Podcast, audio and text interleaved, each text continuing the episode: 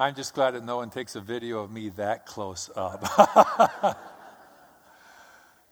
wow. Well, good morning again. Good to see everybody this morning. Before we get to our morning message, I'd like to take a few minutes and pray for our country and our leaders. Franklin Graham has called today, he's called the churches nationwide to pray for our leaders, to pray for our nation. And I think that's a good idea for us to join in with the Christians all around the country and pray for those who lead us. You know, the Bible instructs us in 1 Timothy 2. It says, First of all, then, I urge that supplications, prayers, intercession, and thanksgiving be made for all people, for kings, for all who are in high positions, that we may lead a peaceful and quiet life, godly and dignified in every way. This is good. It's pleasing in the sight of God our Savior, who desires all people to be saved and to come to knowledge of the truth. You know, we live in a very divisive political world here in America. And really, no matter what you or I think of our leaders, whether we like them or not, whether we voted for them or not, whether we like their policies, whether we march in demonstrations against their policies, all of that is good here in America. And we're called to pray for them. I think, especially if we don't like them, pray for them. Pray that God will meet them. You know, I pray for people that I see walking down roads that I think are ungodly, and I pray and I say, God, wake them up in the night. Meet them in their prayers. May they just go to sleep and encounter Jesus who speaks to them about the decisions they're making. I am convinced that most of our leaders in America, most of them think they're trying to fight for something good. They're oftentimes misguided, but they, I mean, politics is a tough road. I look at some of these people, I think, who would want the job? I mean, it, it's a tough place up there. So we need to pray for our leaders, pray for our nation, pray that God will reveal himself to the leaders who make decisions that affect our life and the direction that our nation is going. They need our prayers. In the Bible, I want to just go back to that verse. It says, This is good and pleasing to God our Savior. So, can we stand for a moment and pray for our nation?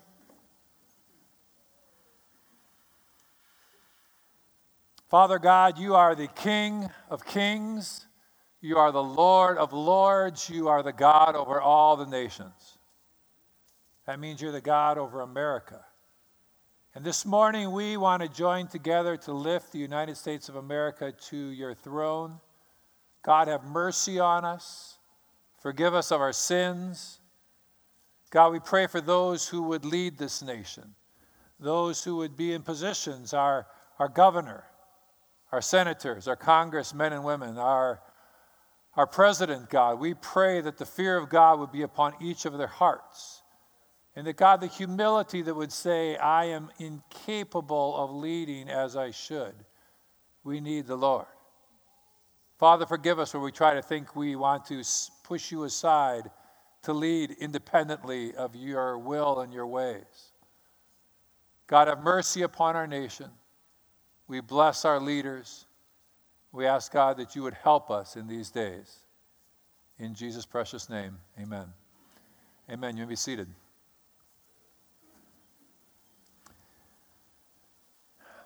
Any followers of Jesus this morning? Bah! I, I just I think it's great that God called us sheep. Not a high compliment, folks. He realizes that as sheep, we need a Savior. We need a shepherd. We need a leader. And for the last couple, last week, we started our summer series on what it is or how a disciple of Christ is made. Talked about following, that we're called to follow Christ. Say, follow me. follow me. That's what Christ speaks to you. He says, follow me. And I asked her the question where did Jesus lead you this week?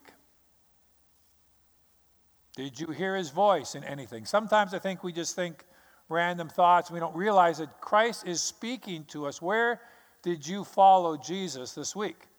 I asked myself that question. And one of the interesting things I found out is that normally the places where he led me were places that I wasn't thrilled about going. Because I still have this thing called my flesh and selfishness. And I found the Lord leading me in ways, and I was a little more aware of it as the week went on. Just a couple examples as I was thinking about this. I was in a conversation where I felt myself getting defensive and wanted to defend my own opinion. And I heard the Lord speak to me and say, Mm-mm. Listen.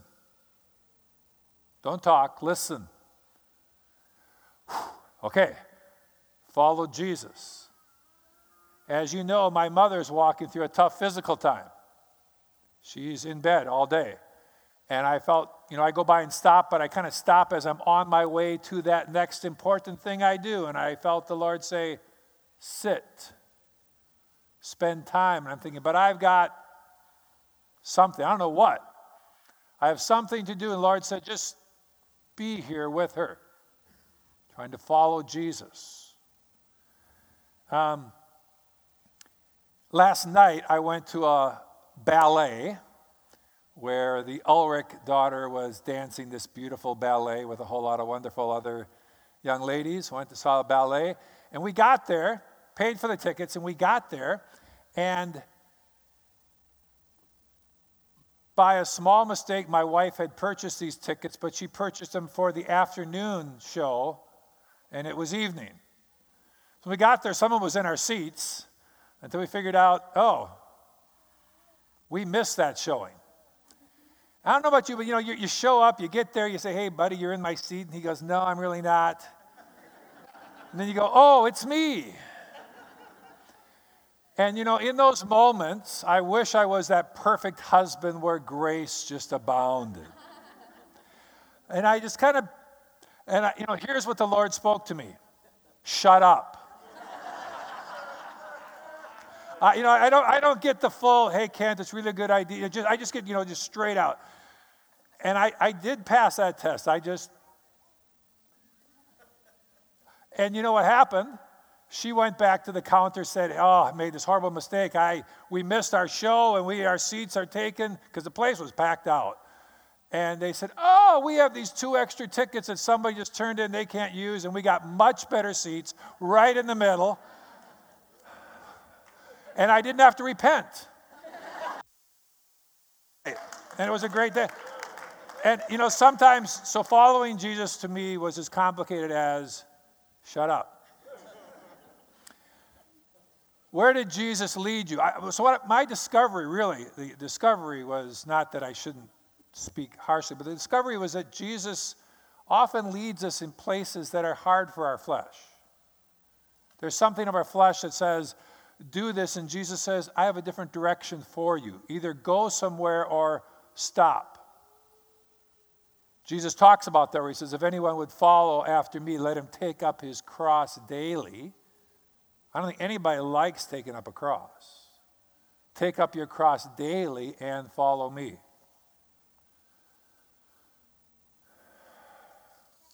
And I believe that this morning that God's given me a word for us as a church. And so for me to follow Christ is to preach that word that He's given me. And my invitation to you would be I believe that Lord would say, open your heart to what God has for me this morning.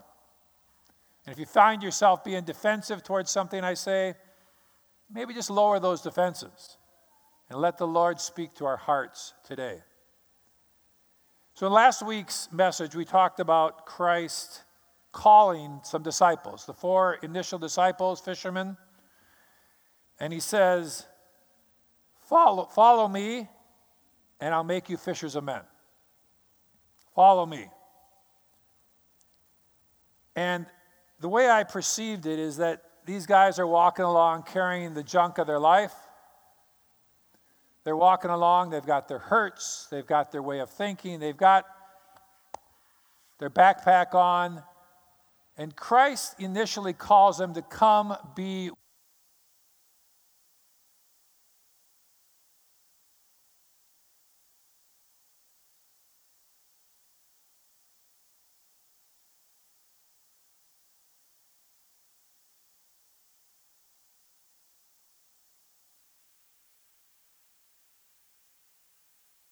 On? I'm back on. Okay.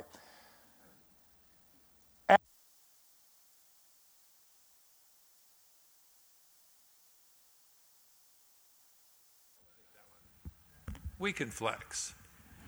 All right, I'm going to turn this off here so we don't double up. Come be with me. Because he knew that they had to learn to think different. And one of the things as we learn, to, as we follow Christ, we find out that there are things of our life that we need to drop off. Sometimes things that we would like to hold on to, things that are, are precious to us. But as we follow Christ, Christ wants us to be with Him so that we learn to think differently. We learn to act differently. We learn to believe differently. And so the first thing He said was, Follow me, not just go do things. I think as Christians, sometimes we think, that following Jesus simply means doing things for him. And that is a part of it. But that first step is, is coming to be with him, to worship him, to spend time in his presence.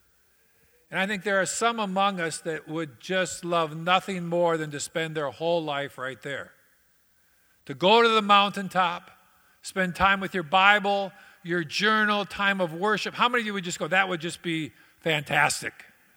Just give me time alone with Jesus, worshiping in his presence. And let me say very clearly I am not mocking that. To the contrary, we need more of that. We need more time with him. It's not enough to say, well, I believe in these things and I'm going to live a good life and follow him. Jesus wants us to walk with him. Like this little video said, to learn to hear his voice the voice that leads and guides us each day.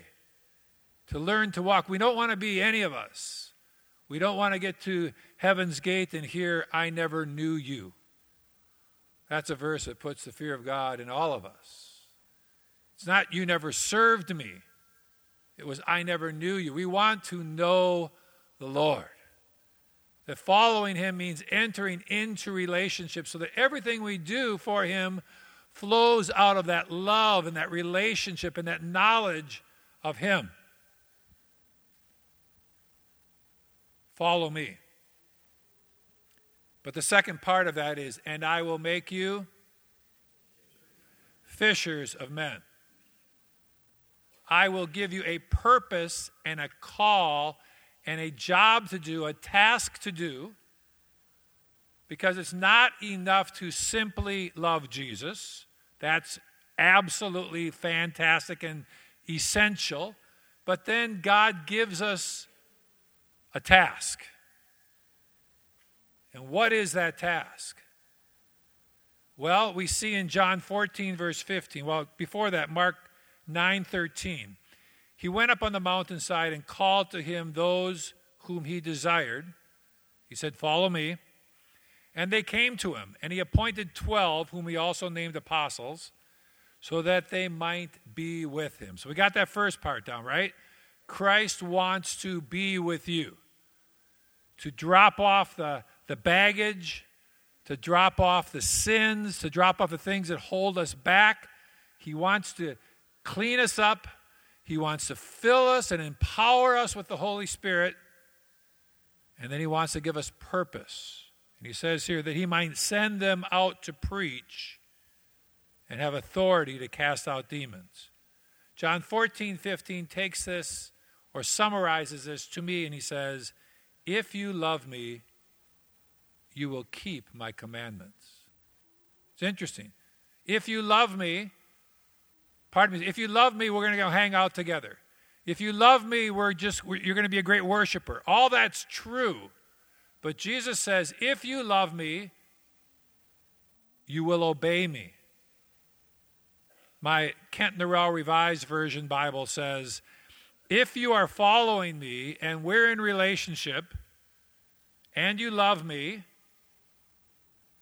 Do as I say. Obey. Say obey with me. Obey. Or in our vernacular today, just do it. Obey. Your take home this morning is one word obey.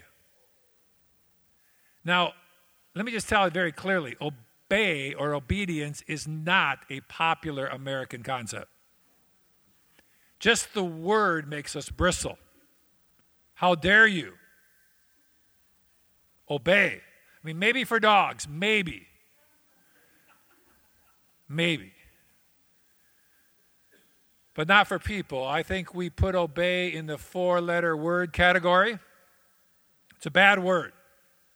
We think I am mindless? I can think for myself. I don't obey anybody. Let me ask you who do you obey? Try to answer that question. You. Who do you obey? Well, I think about cops. Well, in today's society, oh no, we can't obey cops because they could be dirty, they could be bad, they could be. So, it's a lot of disobedience towards cops. It's a whole other. I'm not. Please don't send me emails on that one. Um, I love and respect our our policemen, our policewomen, but obedience is tougher.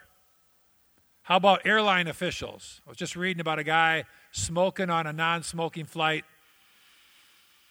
Guy comes up, tells him to put out, he's blowing smoke in the face of the attendant.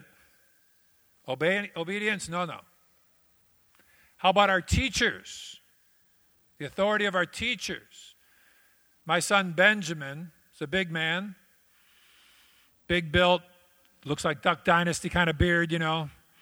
He's a big guy and he's got an eighth grade student who's doing something in the hall, and Ben walks up and says, Hey, um, excuse me, what's going on? Nice, kind, polite. Eighth grade kid turns around, just kind of leans into Ben and says, What the blankety blank is it to you? And I'm thinking, Wow, wow, this is a teacher and an adult, and that's the response. Obedience, it's not very common. How about pastors? I thinking about that. How about pastors? You go, oh man, obey pastor. Now, I am not about to set up a new rule here at church. But I do realize that pastors, we'll talk in generic form, they kind of have the, they have the authority to suggest or motivate or invite. But obey, oh no, no, God forbid. Um, how about parents? I, was, I saw a little clip the other day, and the, on the show, they're recommending that you ask permission of your baby to change their diaper. It's their own body. We must be respectful. So I say, I thought, what happens if they say no? You know, you got a kid. He, you go, do I have permission? I, no, no. You're the parent. Be a parent. Care for your children.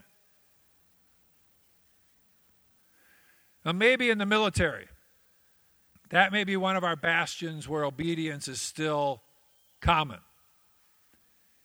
In the Dominican Republic, where we lived for 25 years. Every year we had a team from West Point. The West Point Christian Cadets would come to the Dominican Republic. I loved that team. I mean, you got first of all, you got 30 people, young men, young women, some of the cream of the crop, and they'd walk in our door. I remember I'd say, How was your flight? Good, sir. Thank you, sir. Thank you. And they go, Just put your bags upstairs. Yes, sir. Thank you, sir. I thought, I like these guys. I mean, I don't know. It was just refreshing. So we'd take our I'd bring my boys. My boys always help with the teams, and I'd have my boys come hang out with these guys. And I'd say, you know, we got to hang out more with these guys. You know, let, us practice that a little bit around home. You know, hey, Josh, go get yeah.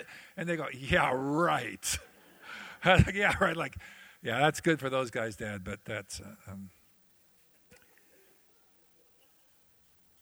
And why did I want my children to learn to say even yes, sir, to me? Power trip, want to present my perfect children as the missionary. No, no. Really, my motivation for them was I believed that it was healthy for them to understand how to obey and submit to godly authority in their life. That doesn't mean be mindless, it just means that a respect and a submission to godly authority is something that then can transfer to being obedient to God and His ways. But in order to, as I say this, I know I'm stirring things in people. That's all right. In order to obey someone, there has to be a trust.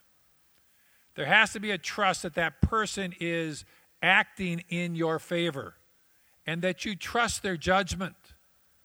So, one of the challenges of obeying Christ is my question do you trust him? Do you trust his ways in your life? Do you believe that his commandments are for your good? And I really believe that if we had proper understanding, we would say, The laws of God are my delight. Because we'd say, These laws bring me life. A wise child would say to their parents, Tell me the rules that will bring me life. I don't know if I've ever heard that before. But a wise child, a, a, father would say, Don't cross the street.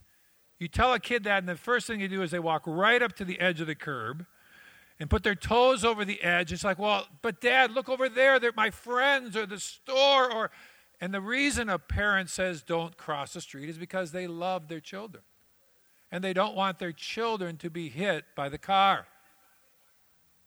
And so they make rules to protect them because they love and care for them. And if we really grasp that, if we understood it, we would look for the laws and the commandments of Christ because we'd say, This is how God designed me. And He knows how I work best. And so I want to embrace and run after His commandments to me. But we say things like, so we read, well, let me just say, if you love me, how many love Jesus? Put a, keep a hand up for a minute. And then he says, okay, if you love me, obey me. Hands can slowly go down. Our, our, you put your, hand, your hands kind of go, obey me. And then we kind of move from this to to this. You go, whoa, whoa, whoa, wait, wait just a minute. And we, in effect, we say something like, okay, Jesus, I, I hear that you're asking something of me. But before I obey, you must present your case for my evaluation. Explain your reasons to me. Explain how much it's going to cost me, how long it's going to take. Let me know what others may think or say about me if I do this. What will I get out of it? What benefit, cost ratio will this be to me? And when I've understood all of that, then, praise the Lord, then I'll make a decision whether I want to obey you or not. And Jesus doesn't give us all that. He's never given me all that. He just says, Follow me. If you love me, obey me. Because the other really isn't obedience. The other really is where we're becoming the judge of Christ and his commandments to us. The scripture says in Acts 10:42 that Christ commanded us to preach to the people and testify that he is the one appointed by God to be the judge of the living and the dead. I think that's pretty much everybody, right? You're either alive or you're dead. And Jesus is the judge of the living and the dead, not you, not me. Praise the Lord for that. He is the judge, and we're called to love him and to obey. And like I said, he doesn't pull any punches. He says in Matthew 16 24, if anyone would come after me, let him deny himself, take up his cross, and follow me. Now, I imagine there's someone out there listening today who says, well, Kent, that's legalism. You're just, you're just making a long list of rules. Well, first of all, I didn't make any list. Second of all, hear me very clearly. This does not bring you salvation. Your salvation is upon the sacrifice of Christ, is based upon faith in Christ.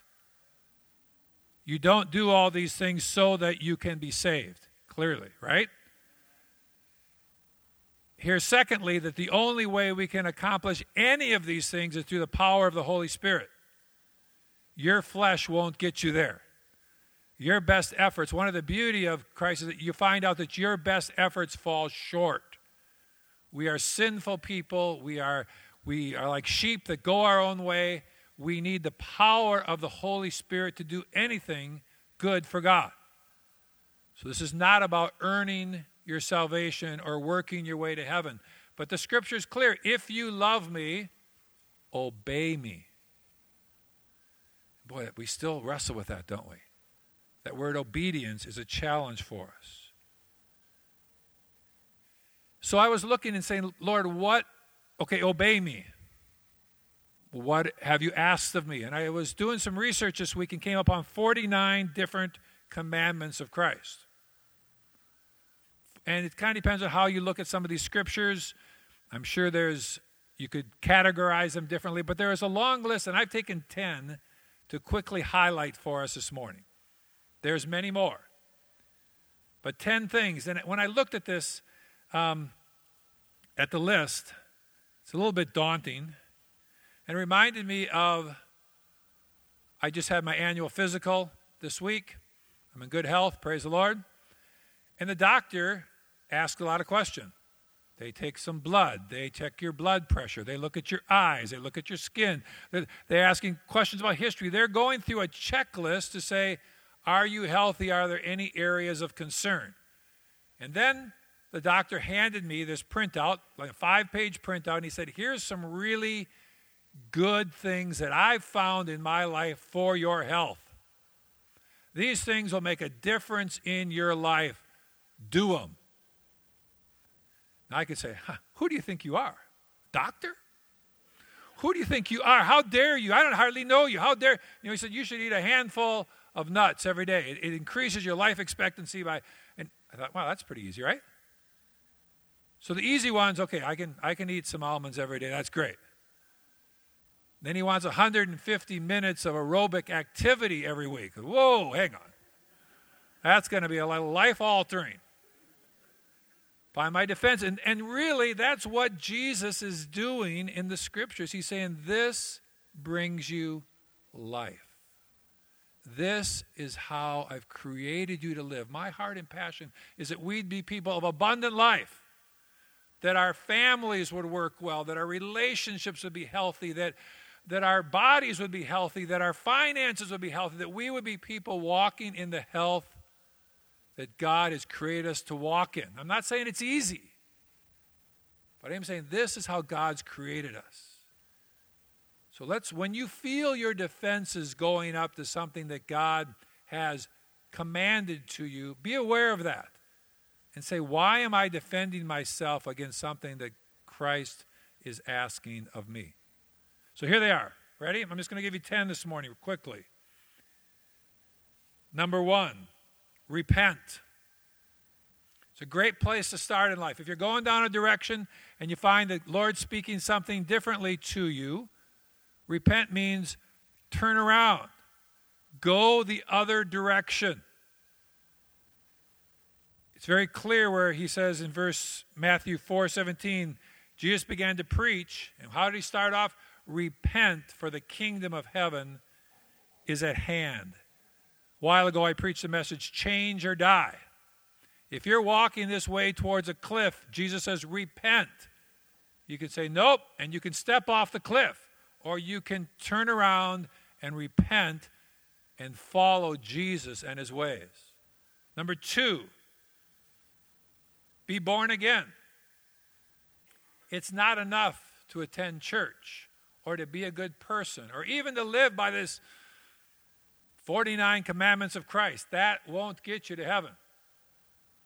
You must be born again. Christ is very clear about that. Well, that that's just basically saying, Jesus, I'm taking myself off the throne. Come, be my Savior. I repent of my sins. Open your heart to a new spirit, to the Spirit of God to come and change you from within, to give your life to Him. And if you've not repented, you can be in church and not have repented and come to salvation in Christ. Today is a great day to do so. Scripture says today is the day of salvation. I believe it's always a good day to get saved. Be born again. Number three, get baptized. Matthew 28 19. Go therefore and make disciples of all nations, baptizing them in the name of the Father, the Son, and the Holy Spirit. If you are a Christian and you've not been baptized, please do so. Get baptized. I, I talked to a guy, he said, Well, I'm really praying about it. I'm really asking God to lead and guide if I should get baptized. And I go, You don't need to pray about it. You just the Bible was written for you, and it says, believe and be baptized. So if you're believing in Christ, you know, we talk about being led by the Spirit, and I believe that one of those ways is God puts heavy thoughts in our hearts and our minds, and He leads us and guides us. But one of the ways of being led by the Spirit is the Word of God. And if it says believe and be baptized, then believe and be baptized. We have a baptism coming up um, the date of July 14th, going to be out at a local lake here. I would love to baptize you. So if you if you've not taken that step, please do so. It's in obedience to Christ. Four, forgive. I was talking to a Christian brother just this last month, and he says, talking about some people he hated, he said, I've decided not to forgive him. I cringe. He's a brother in Christ. I'm never going to forgive those people. I can say very clearly that's to his detriment. Christ knows he needs to be freed from the bitterness and the, the openness. We open our heart to the enemy when we don't forgive. And I realize there's people with stories that are incredibly painful and stories and hurts that are incredibly deep. But we can do all things through Christ who strengthens us. And for your health, for your life, work it through, fight it through, set your heart to forgive. Number five, love your enemies. say, well, I don't like them. That's why they're your enemies, right? I mean, they're people, you know, uh, people are tough. There's people that, I'm surrounded by a whole lot of really good people. But even really good people hurt me sometimes. But there are people out there that are really bad people people that really have done some very horrible things. And we're still called to act and to show love to those who have been against us. Love your enemies. Jesus says to them, I say to you, love your enemies and pray for those who persecute you, so that you may be sons of your Father who is in heaven. Number six, do not lust.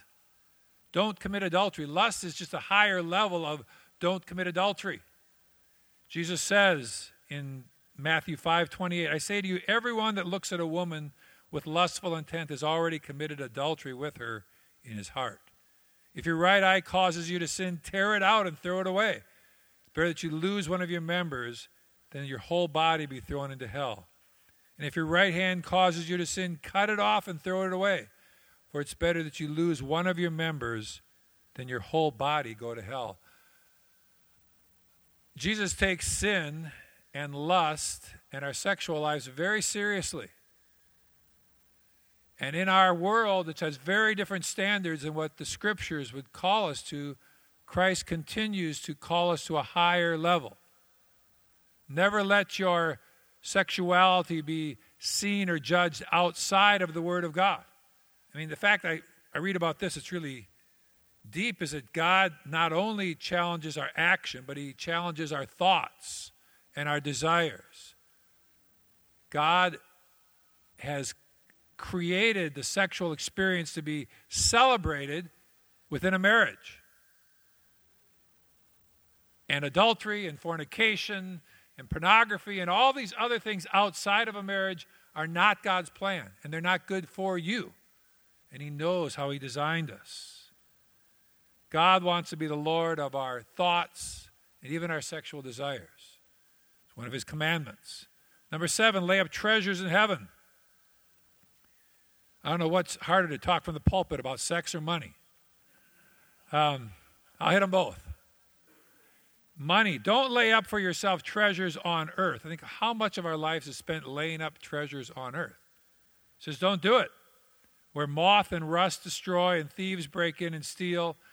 But lay up treasures for yourself in heaven where neither moth nor rust destroys, and thieves do not break in and steal. For where your treasure is, there your heart is also. Each of these topics you realize is a whole sermon in itself. So the things that I'm not saying are, uh, forgive me. Got to forgive, right? That's I already hit that one. Um, but on our finances, the Lord wants to be the Lord of our finances. And I don't think He's saying don't have a savings account. I do believe He's saying let your priority be the kingdom of God because those investments you're never going to lose. Those investments go with you when you die. Lay up for yourself treasures in heaven. Because where your treasure is, there your heart will be also. And Christ always wants our heart. He is diligent, zealous, jealous for your heart. And He doesn't want to share it with finances. He wants to be, because He wants you to invest in heaven. He knows your heart will be there as well. And Christ is desperate to be Lord of your heart. Number eight, show kindness to the poor. When you give a dinner or banquet, don't invite your friends or your brothers or your relatives or rich neighbors, lest they also invite you in return and you be, repaid. When you give a feast, invite the poor, the crippled, the lame, and the blind, and you'll be blessed because they can't repay you, for you will be repaid at the resurrection of the just. God has a heart and a passion for the poor. It's one of my excitements this summer that the Rwanda team and the Dominican team will be ministering to the poor in different ways, in medical situations, building a house. We're a part of that through our giving. God has a passion and a heart for the poor. May that always be close to our hearts. Number nine, make disciples. He says, make disciples of all nations. And 10, await the return of Christ. In Matthew 24 44 says, You must also be ready for the Son of Man's coming an hour you do not expect. There are commands that God has for us. And we're called to follow Christ, to be close to Him, to be filled with the Spirit. And then as we read the scriptures, obey. Don't be over what the scriptures calls us to. Let this be our guide. And the way that we show our love for Christ is in obedience. And please hear me, the last thing I want to do is to lock us into a legalism. What I want to do is challenge us to be those who are showing our love for Christ through obeying the commands that He has for us. And the result is life for us. The result is the abundant life and the joy and the purposes that God has designed for you. The worship team can come on up. There's a little song that's older than me, and someone, Kurt would say, oh, it's pretty old. Um, little song that is called Trust and Obey. I don't need to sing it really this morning, but it just says, Trust and obey, for there's no other way to be happy in Jesus but to trust and obey. I thought, you know, it's a simple little song, but I thought, you know, there's a lot of depth in this. That as we trust in Christ and make the determination to obey His commands for our life, There'll be a happiness in Jesus, a joy in Jesus that will bring us more and more into that abundant life that He has for us. So may you find the passion and the joy of obedience. Father, I thank you for our time together. God, I pray that we would have hearts that would drop the defenses, drop the fear and that we would embrace the joy of obeying you, not just as our friend, but as our Lord and our King. May that be planted in our hearts by your Spirit. In Jesus' name, amen. Thanks for being here this morning. It's great to see all your smiling faces. Um, graduates, make sure you get your gifts.